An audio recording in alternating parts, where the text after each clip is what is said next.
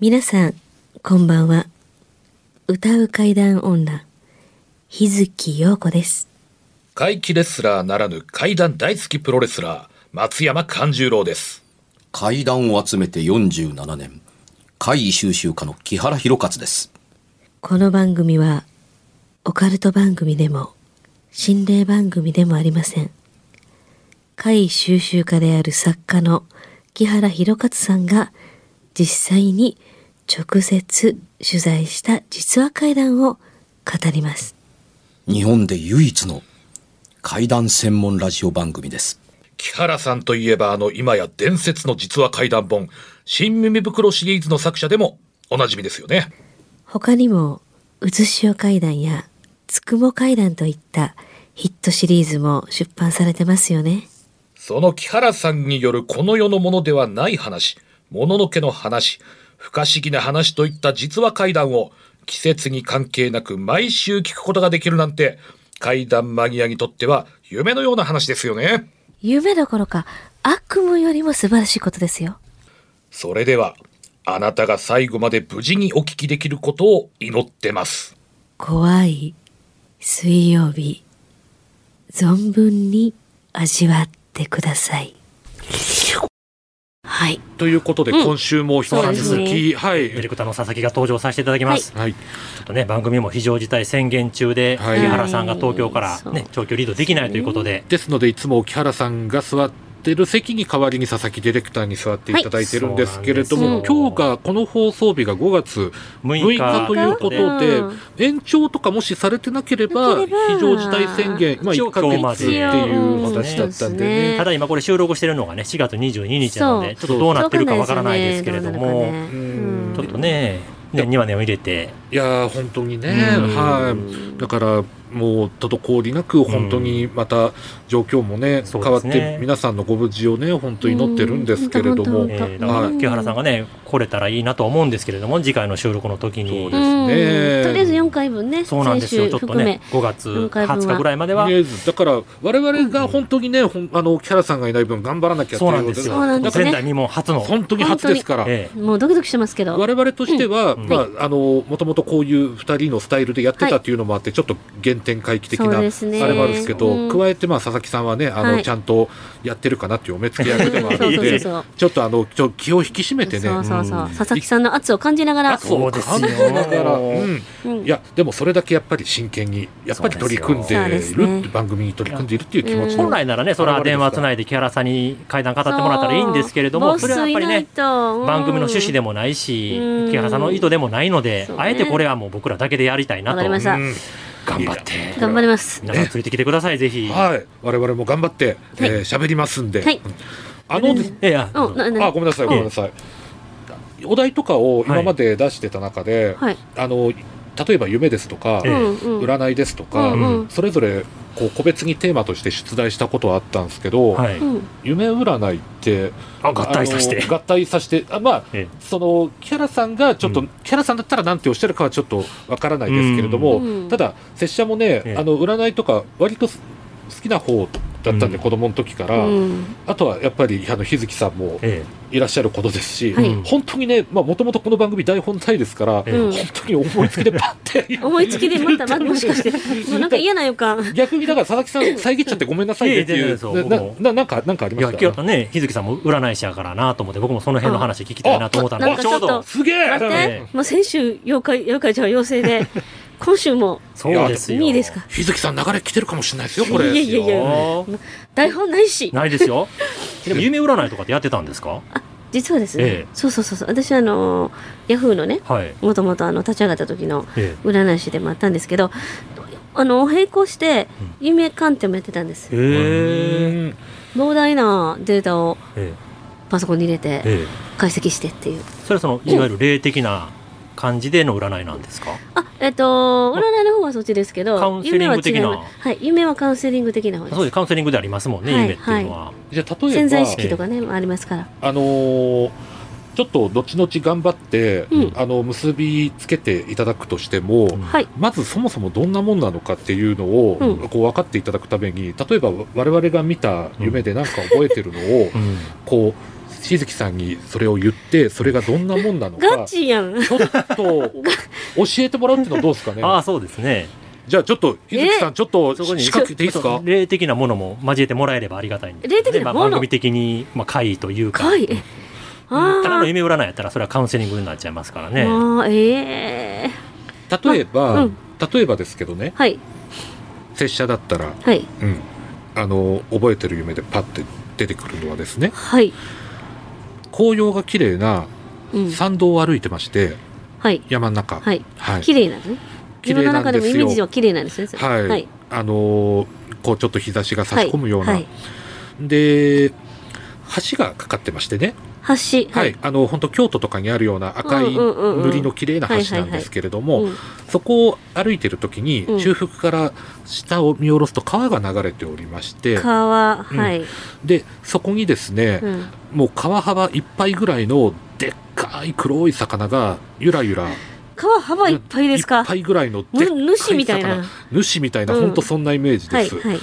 ただまあイメージ的には本当船とか本当ああいうような魚がパッと思い浮かんだんですけどね、うんうんうんそれのただただ巨大版みたいななるほど。だから目視でも本当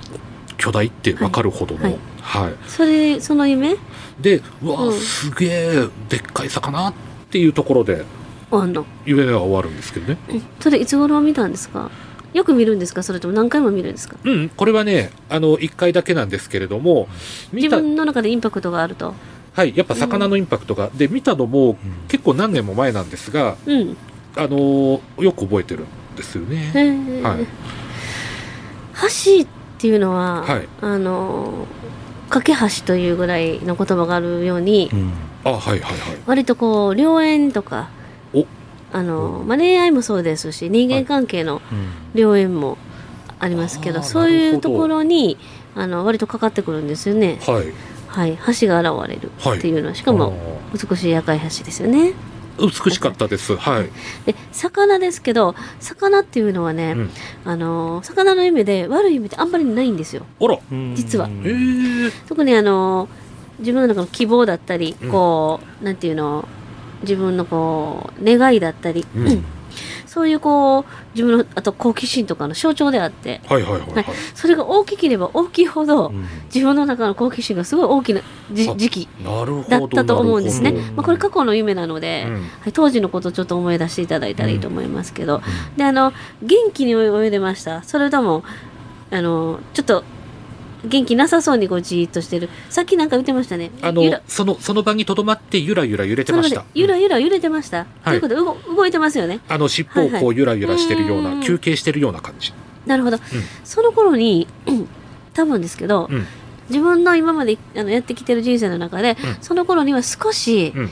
運気がね、うん上がってたはずうんうんうんうんどうですかねあのまあ確かにね、うんおっしゃる通りなんですよね、えうん、やっぱりこう慣れなくて大変だったことが、うんやっとちょっと形になってきたかしら、うんうんうんみたいな、ううんん自分の中の希望ね、何でもやっぱり最初からうまくいくことっていうのもなかなかないじゃないですか、うんはいはいうん多分そういう時期だったと思うね確かに、うんだからそういうふうなあの解釈ですよね夢としてはね。なるほどやっぱりそのなんていうんですか魚っていうところが結構キーワード、あと黒い魚はい黒っていうのいいんですよ実は、うん金とか赤とかもあるけどえ黒い魚っていうのはかなりこれはあのなんていうんですかこれもキーワードのところで、どうしてもねやっぱ金とか縁起良さそうですけどね、うん金色とかねそれもいいんですけど、もう黒はね大きな幸運なんですだからへだからそのいい意味でその時に上昇してきていたっていうのは当たってると思います、なるほどね当たってるというか、まあ、理にかなってる夢とちゃんと合点いってると思いますよ。いやよくわかりましたありがとうございます、まあこうこういう感じなんですねそうですね要はねうんはい、面白いもんだ。なんかうんあのー快適に思うと、ええ例えば黒い魚ってあうんなんか黒ってよくないんちゃうんってこうええ思っちゃうでしょ。そうですね、やっぱりね思っちゃうかもね。うんなんかやっぱりそれがさっき言ったように金だったら赤だったりしたらあなんか良さそう虹色やったらいいとかまあもちろんそうですよ、ええ蛇の意味もそうですしうんあー白白の方がいいとかそうそうあーお金とかね。うん魚に関しては、黒はいいんです。やったぜ、へでも例えばなんかこう夢枕に立つとかそういう表現もよく聞くじゃないですか、うん。亡くなったおじいちゃんやおばあちゃんがはいはいはいねはい夢枕に立って何かをこう伝えたがってるようなとかね、まあ、正夢とかね、もう、あ予知夢そとうかそうね。そうそうそう予知夢。とか、その夢の中であの世の世界を見るっていうのはあるんですかね。垣間見るとか、この世の。夢とえ夢の狭間とかはありますよえね。は私実はあ。、ええうんあのー今この状況になってますやん。はい。はいまあ、変な話、この、えー、肺炎、えー大変新ですよ型、ええ新型新型コロ本ナ当のにね世。界中がはいねこれね、え年末、あ年明けか、え。はいか。らぐわーっとこの3ヶ月ほどで、ええそう、うん、もうすごいことになりましたそねうですね。 12年末の12月、まあ、これからはい。 1月にかけて、え私ものすごい変わった夢しかもその夢と夢の狭間のような、え。えあのー夢をはい何回か見たんですえ。えで自分であ夢やったなってええこう分かる時と、え。えあのー何やろ夢と夢の狭間のなんか変な部分で見てたわっていうのでええありませんか、それ目なんか目覚めた状態で夢と今夢現実うんみたいな、あそうそうそうそうだからあのみ夢は夢であるんですけどえ。えこれちょっと違うっていうあああ、夢っぽくない夢ってことですか。夢っぽくないだからな内容的にはええもう、えそんなんって思う内容やけど、えあのす自分の中で分かるんですよそのあこれちょっと夢と違うかもってえ。ああ例え。ば吉村ええ。だったりなんかうのんうんうん兆しかあ、な多分未来を見てるとか。そうそんな感じのえことが実はありましてねえ。はい。実はその夢を見た時にえ私ちょだいぶ前にツイッターにちょっと変わった夢を見たって書いたかもしれないえ。はいちょっ。と食ってみないとわからないですけど過去に、えで友達にはうん。言ってるんですよ、ええ私ちょっとね不思議な夢見てんねん最近っていうのはええ。言っててこの間その友達ともそう言ったらそんな話しとったねっていうあので盛り上がったんですけあ。ど、はい。どんな夢かというと、え一つはあの大きな窓があって、え。ええ。ガラッと開ける開ける、まあ、自分は部屋にいてるんですなんかね、はいうんうんガラッと開けるとね、ん南と北で言うと北です、ええあのーうんうんうん山に山みたいな感じだったんあであ。イメージにあ山が見えてるんですね。見えてるというかイメージですよあ、イメージうんね。夢の中ので向こうからねはい。バーッとねえあの花火あの、はいしだれ花火わかりますあうのんしだれ柳みえ。たいなああ、ここう白いのがこうバーッと円描いてあるね飛んでくるあそのうこう上から下にバそうそうそうーっていうねあんな感じののがあの上からじゃなじゃなくて横からっていうかそれこそこっちにバーッと飛んでくるう。ほうえほうほうほものすごく綺麗な光なんですよえ。光的には、まあ、四方が八方に飛んでてああ。はい。綺麗なのにええ。夢の中でこれは怖いと思ってるんですああ。あれって思ってるんですよ、えうわ綺麗美しい花火やみたいなんじゃなくて、え恐ろしいっえ。うん。てう恐いうろしいもんがなんかやって自くる分みでたい思ってな分かってんねんちゃんとこれは恐ろしいものやってる火の粉が降りかかるみたいな感じなんですそうそうそうそうそう。で、ひろこというか、それはね、私のイメージで、夢の中で、そういうふうに花火っぽく出てきただけで、えあのー内容的にはそれをすごく恐ろしいもの。え。ああ。これは、すごいことになる。ええ。まあ直感かな夢の中の、うん私、それこそその友達には、なんええかパンデミック的なことが起こると思うって言ってるんでね。ああ。当時えはい。で、そういう夢をえ。え2、3回え。え見て、うん逃げなあかんねんけど、え。ええ。私そこ、その時にそこで、逃げろって言ってないね。あもう、無駄って思ってんねん。あああ。夢夢の中での夢の話中で、そううそうそう、あの、逃げても仕方がないことっていうのが分かってんねん、なんか。へえ。逃げてその、なんて、回避できる。あ、例もえんじゃば、ないってこと例えばね、津つな波みたいな感じとか、なんえで、来ました。え上に上がって逃げるとか、ああ。どこどこに上がって高いとこ逃げるって、もうもうそう思ってないねん。夢ではもう、あのー、あ飽きたな。諦めてた諦めて、みたいなもう仕方がない。これはなんかもう、天才ちゃうかというぐらい。あのあ。逃げようがない。まあそうそう地震みたいな感じで逃げようがない。神様の、えなんかそういう、あのー、あれちゃうかなって思ってんねん。え。ええでそれを1回見て2回見た時に、あ同じ夢をですかうん、おーもうほとんど、えーほとんど一緒です、へ内え容。的にはええ。色がちょっと違ったぐらいあー自分の中ではええ覚えてるのは、でその時に、はい。あのー自分のが解釈ですよえパンデミックが起きたらえ。えこれは多分あのー人為的なえ。はい。ものって今言われてますけど、えかもしれません、ええ本当にでもでもかもですよ、はいでもその夢の中では地球地球が起こってるというか神様が起こってるみたいな、ええそう思ってるんですよええ人類をええふるいにかけてるってあ思思ってね、ええまるで映画のああそうですねストーリーみたいな感じで浄化しようとしてるみたいな人類映画のストーリーみたいな感生じでき残れるかどうかみたいそうなでそこにはねえあの悪い人間もいるわけです、ええなんかこあうーいい人ばっか残らへんねなんかえこう、ええそんな感じのまでの今度もうちょっと長いのを見たわけあえ悪い人まで残るん悪い人も残るんですねやっぱある程度じゃあえあの自分の中そうそれは本当私の解釈ですけえど、えそうそういい人ばっかりじゃなくて、えなんか悪い人も残る、えへえうんいやそれはバランス取ってるのかなっていうあーだからそんなことを、えこう相手おれへんけど、ええ会話をしてるような感じの夢で目が覚めました2回目ねえで最初に見た時よりもちょっとちょっ長かとった長いだからそうそのロング後がバあーるジんですョンうはいん最初はそうだわーってなっとから、え夢で終わってるからでそれで逃げても無駄やと、うんこれは逃げても無駄なことみたいな、ええうん、だからそれは光であったりあれするんやけど、え火花みたいに見えてるけど実際それが熱いとかそれで火事になるとかそんなそもんじゃないねえはあ最初に見たやつは、えまあ、それはあの違う、えーまあ、見せ方としえて見せられたみたいな、うんうん比喩表現みたいなあ感あ例えでなるほどねねそうですじで2回目がそれでしたし、ねえ3回目は3回目で3回目のやつが一番ね、え覚えてないんですよこれ1回目2回目がめちゃくちゃインパクトあってあ友達に話したぐらいまでねあはい3回目のやつもでええもどっちかというとそういうなんかあの上からのこうケージええみたいな感じですよねはあまりにこう怖かったり内容が怖かったりするとやっぱり防衛本能でうんなるべく早く忘れようとそうなんかしちゃったりとかあーあるのかもしれないまあ、ですそうなったもらしもうかし本た当はら3回目のきちっと覚えておくべきそうですよたね何かの回答があったんかそもうそう回答が3回目になったかもしれないですそれもなんか降り注いでくるような意味なんですか全部で一応一応123とももうそれなんですよその上そこかはらの共通してるんですよ共ね通してるんでだからあの、まあ、こんなん本当オカルト、ええオカルトークになりますけそうでどすオカルトトークもですねまさにオカルトークですはね、いええなりうんますけどあのもうそれが1月とかなので、えははっじ時期的にもね本当そうですよね、はい当てはめてみるとね、でその頃にちょうどあえあのなんか体調悪いなと思って寝てたら、えはい右のねえ左向いて寝てたよね,、ええね右のうんうん首のうんほ辺にある髪の毛をねえはいくしゃくしゃくしゃってくしゃくしゃくしゃってくしゃくしゃってされたやられて、え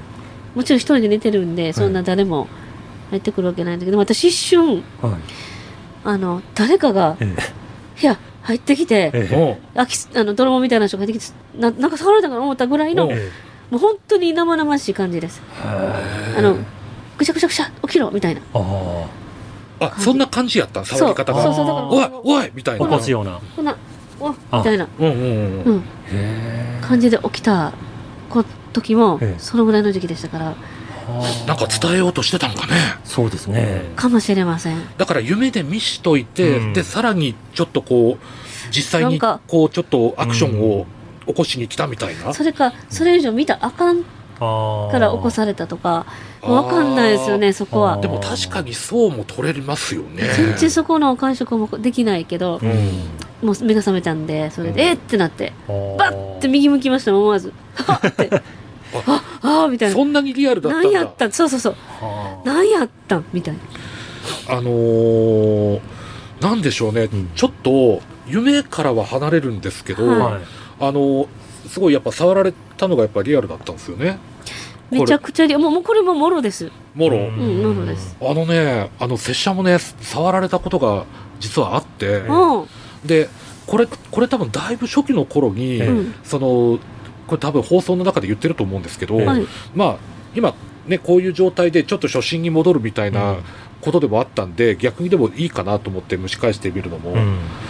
あの拙者がこの団体立ち上げて、えすごくあの大変だった時に、はい真夏の暑い時に、うんこう 2days とかやってたんですよ。はいでそうですねはい、で本当にとにかく大変で、うんそれでもなんとかかんとかこう終わったと、ええはい、うんうんでそれで撤収も何もかも全部終わってみんなうん帰ったで最後拙者が一人になって、うんで事務所に一人でですよもう本当に疲れてもバタンってぶっ倒れたんですよ、えうん何にもする気力がもうまた残脱って力感なでくて、うんそうそうそうそう、夜のね10時ぐらいでしたかねえ、ええでその時にうんこう、なんていうんですかねバタンとこう仰向けになってるっていうよりはうんこうあーってこう横向きに、ええなんかこう、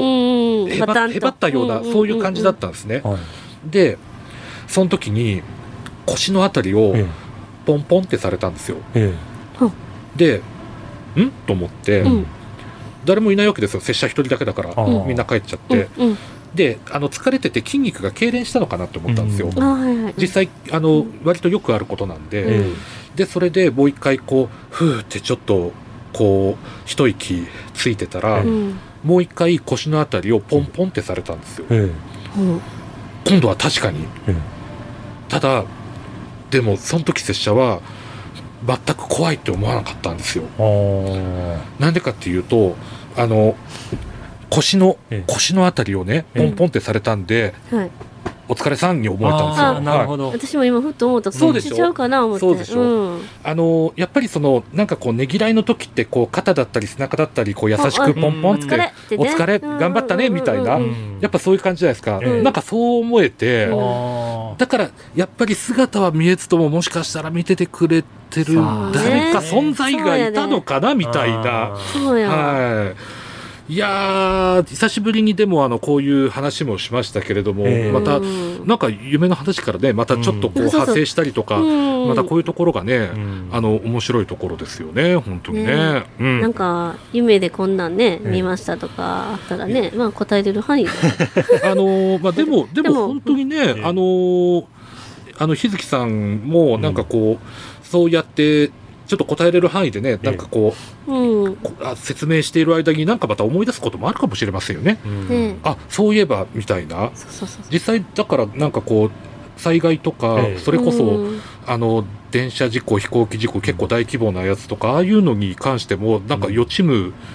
て、それをよ夢で予知してたみたいなんて、うんう結んうん構世界中でね、なんえかえそういう人が取り上げられたりとか、まあ事前に分かればいいんだ。ですけどね、さっきの日月さんの夢みたいに、これは何を意味してるか、そうなんですよ、いやっぱつり頃ね。何が起こるかっていうのを、うんでねあみんな終わってから言いますからね、そういうのって。うんそういえばっていうのが多いんですよね。やっぱりみんなもっと敏感になってこういうことが好きでえ気にしてる人やったらいいけえど、はい私もさすがにうんこんなパンデミックになると思わないから、うんあ、うん変な夢見てんっうんてええいう感じでね、そう友達に話しとコロナったけとかでもど。分からないですよね、その夢でそれが。そう。で、今ふと思い出したけど、はいあのー何年前やったかなもう4年ぐらいになるかなえ毎年ハワイえでえ沖縄フェスティバルっていうのに呼ばれてえてはい行ってたんですけど、えある日あのハワイでもええハワイにないはずのええ赤土割とパワースポットは赤土が多いへーはいええけどあのーありえないんだけどそこだけ赤土になっててパワースポットで、えあのー昔のあの王妃様が子供を産んだっていう、はいあのー石が置いてあるんですよ。えでそこに連れてってくれたんです、はいではいその木の下に石があってええで入った時にあのーもう多分私が行った頃は、えみんなが観光スポットで行きまくってて、ええ入った瞬間にえはいなんか足を頭をこう足で踏まれたようなうん感覚になったんです、んザッザッザッってええなんかあーっと、なんかこう、締め付けられるような。そうそう締め付けられるっていうかね足をいうか頭を踏みつけられるようなあなんかもうザッザッザッっていっぱいの足ええがもう踏んで、私あもうここはそうじゃなくなってんのかな聖地じゃなくなってんねんなと思ってて、あーでで入ってからその奥のそのあそこですって言われた時に、はいあそこかなって思ってえなんとなくで右側のなんかあのトウモロコシ畑みたいなのがあってえはいこっちちゃうんと思ってえでそっちちゃうんかな思ってそっち歩きつつあ違うななんとなく違うわ奥のこの辺かなっていう、う自分の感覚ですええがあってその後そこにまあ案内されてあっちですって言われたところ、はいでそこで話ばーってあの友達からうんここはこうであるって聞いてたんです、えあそうなんやってでも実はってもうみんなが来すぎて、えええあっちに移ってるってああ今言われてるって言って言われたのが私があこの辺やんねってパスポートとしてあるんだったらえこの辺でしょってええズバリ正解思ったところで、うんあ私なんかやるやんって思いなやがるやんらっえてえちょちょっと思っ思ってた自て分ででそっからの帰りしですえはいその赤土バーって踏んで帰るときに、え頭の中でね、ええアラウンドっていうえ英語、えええアラウンドアラウンドアラウンドアラウンドっていうのがえバンって入ってきたんです、はいアラウンドっていうのは割とこうつなぐああのあれでしょあの英語で何かがあってアラウンドあーだけどえアラウンドだけの意味をね調べた時にええね、なんだかななんかこう巡るえええ巡るよみたいなあー巡る堂々巡ありみたいなみたいなとか、うんなんかそういう感じのあの解釈があった、ええそれ3回頭に入ってきたんですよええうん今ええこの起こってるえパンデミック、えはい巡ってますやんみんなこういろあいろいろーええそうかちょっとええ自分の中であの時に頭に入ってきた、あれってこれなんかまあ結びつけようとも何でも結びつけれるんですまあ確よ、かにまあそ本う当でにすこけじどつねけできるんですけど、うんええ自分でずっと何年かかってもこの意味が分からなかったけど、うんあーここに来てでちょっあとーまあ世界を巡るという意味のアラウンドをやったんですかそうねパンデミックのことなんかなとあーかすごく思うんですよね。でもやっぱり覚えとくもんですねそういうのってそれだねけは頭からずっと離れなかったねでまあす、 3回言ったら3回回るっていう可能性もありますよね巡るというか収束したかと思ったらまたまあっていうようなでも別にでその時ってさ頭でなんで英語なんてあ思いますよー、えうん、帰ってくるのがねえうんただそれも謎まあ謎は残りますけどでも一日も早い収束をそうですね願い続けてるっていうのはもう本当本に当それ変はわらそうないでですすけからどねええこういう体験まあまあまあ私しましたけど、えええうんうんうん、ちょっと怪怪というか、うん不思議な方ですそうねですねああの怖いのもいいですけど不思議なのも大好物ですから、うんまた我々としてもねええこういう引き出しまたあの過去のもんでも古いもんでもねちょっとあーなるべくあのす遡ってみようとそうですね、うん不思議な話まだありますからねあまだちょっとちょっと聞かせてくだ来週さすさいでもねが日ひ月さん聞けさたすがらと日思いま月さんすけどはいさあ、予定でございますが予定でございますまだこの段階では、うんこの収録の段階では、はいライブとかもちょっとできてないので、私多分配信はねあやってると思います、はいあのーえーっと歌の配信はねそろそろなんかもう自分でもやっていこうかななんて思ってましてね、はい拙者もですねあの他の団体への客演とかもううん今の段階で全部中止になっちゃってそうですよねはい、えー大衆プロレス松山座の夏の本公演は8月23日生野区民センターで15時から、えー必ず開催できるとそう信じたいので、ぜひ皆様も一緒に祈っていてくださいよろしくお願いしおま願いしすます番組では別冊怪談ラジオを販売しております。ちょっと普通の地上波のラジオでは放送できない僕の体験を、あの、語っています。二度と本の形でまとめるつもりのない話が入っていますので、ぜひお聞きになってくださればと。どうやったら帰るの詳しくは、ラジオ関西の怪談ラジオのホームページをご覧になって、ぜひともお買い求めいただければと思います。今夜はいかがでしたでしょうか何もなければいいんですがえちょっと、あなたの後ろ、す誰ですか番組ではお便りや感想のほかあなたが体験した怖い話やあなたが聞いた身近な人の不思議な体験また怖い写真やいわく因縁のあるものなどもお待ちしていますメールの宛先は、階段アットマーク、jocr.jp、k-a-i-d-a-n アットマーク、jocr.jp。ファックスは、078-361-0005、078-361-0005。おはがきは、郵便番号650-8580、ラジオ関西、階段ラジオ、怖い水曜日まで。ぜひ、本物の怖い話を私に教えてください。お相手は、歌う怪談女、日月陽子と、怪談大好きプロレスラー松山勘十郎とそして、階段を集めて47年。木原博一でした。それではまた来週、お耳にかかりましょうこの一週間、あなたが無事でありますように。